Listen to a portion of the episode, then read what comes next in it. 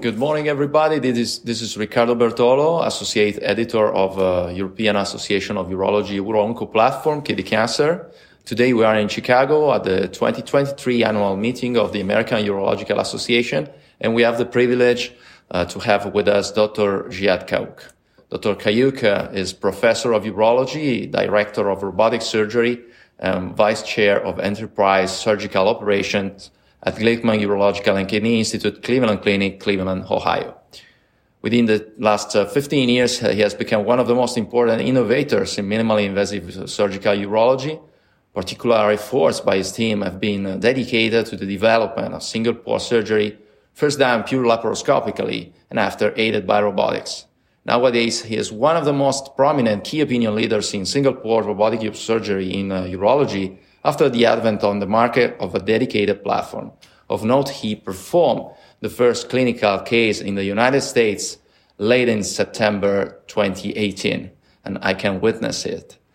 So, Dr. Kaouk, we are first interested in the penetrance in your daily practice uh, of the adoption of this novel platform. Have you convert all the major surgeries from being multi-port to single port, or rather you look for focusing on the value of such platform? Thank you, Dr. Bertolo, for your kind introduction. And it's an honor today to be with you in the Euro Oncology uh, program. Um, robotic surgery, you know, is looked nowadays as a uh, standard way to do a lot of our big oncology cases and reconstructive cases. Think of the robot as a tool, not as really the destiny or the way to do things. You pick and choose depending on the patient presentation. So as the technique mature of single port, we're finding ourselves asking one critical question. Can I regionalize a procedure to one area where the disease is? If I can do that, benefiting from the slim, low profile single port instrument, I will use single port robot. Otherwise, we have a standard multi port well established way to do the multi-port robotics. So in short answer, we did not replace our multi-port completely with single port. We choose patient on patient selection. Thank you. Next question would have been that if you feel that there are advantages with this approach beyond the potential for a better cosmetic uh, appearance, I guess yes. So the answer is yes, but really the goal 99% of the time is not about cosmesis at all. It's not about the one incision at all. It's about the morbidity, quick recovery, reducing the collateral damage in surgery. The ultimate goal is to become a minimalist. You want to be a minimalist inside the patient body with your instruments.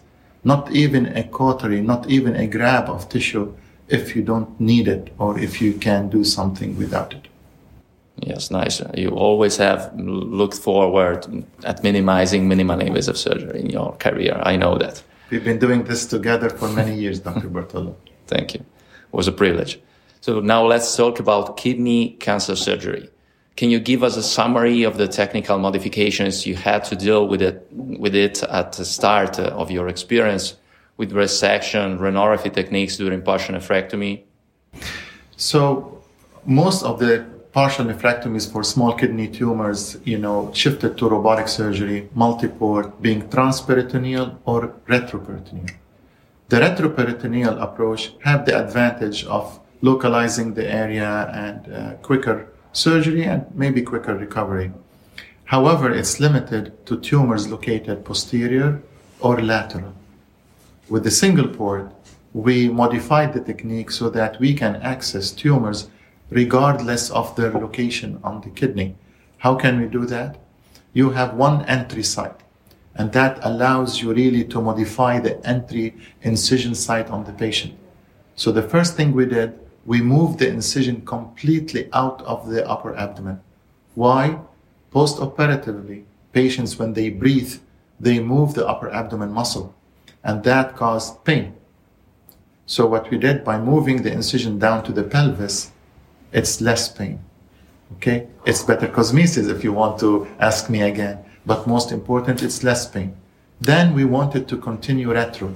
So we we describe this technique of low anterior access.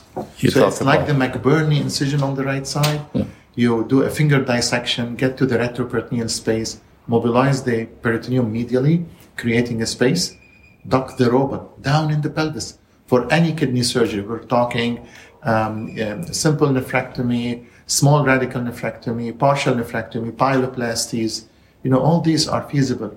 Pediatrics and adults, we've proven the feasibility of that. We go all the way to the back of the kidney for retro uh, posterior or anterior to the kidney for retro anterior. Nice. So we are talking about your modified anterior access to retroperitoneal surgery Exactly. that you will have the chance maybe to present us a couple of videos or or, or posters uh, within the meeting during Yes, the meeting. we are presenting our work during the AUA. Uh, we have other colleagues are also adopting that technique. Uh, we found a shift to outpatient significantly. Um, uh, somehow up to 50% of our small selected partial nephrectomies go home the same day. Very last, how do you envision the landing of this platform in the Europe? You know, uh, u- urologists in Europe have proven to be very creative from the days of laparoscopy, where they showed the world that a laparoscopic radical prostatectomy is a very effective way. I mean, they led the way to where we are today on the robotic radical prostatectomy. So I think with your creative hands, you're going to take it even further. But again, we think of the machine as an instrument. We should not think of it as a new inst- glittery tool of innovation. Let's all focus on value. What value it brings? Outpatient, less pain, quicker recovery. Most of the cases we do retro, transvesical, extraperitoneal. The incisional hernia post surgery is negligible. So now we tell our patients you don't need to be limiting weightlifting for six weeks. Two weeks maybe is, will be more than enough. So focus on the impact, and I'm sure, uh, you know, uh, we will learn from each other when this system lands in Europe. Thank you very much. This is great, and thanks for being with us and sharing your insights. Uh, and uh, you know, we, we will look forward to to follow your innovations in surgery. It's my pleasure future. to be with you today. Thank you for the invitation.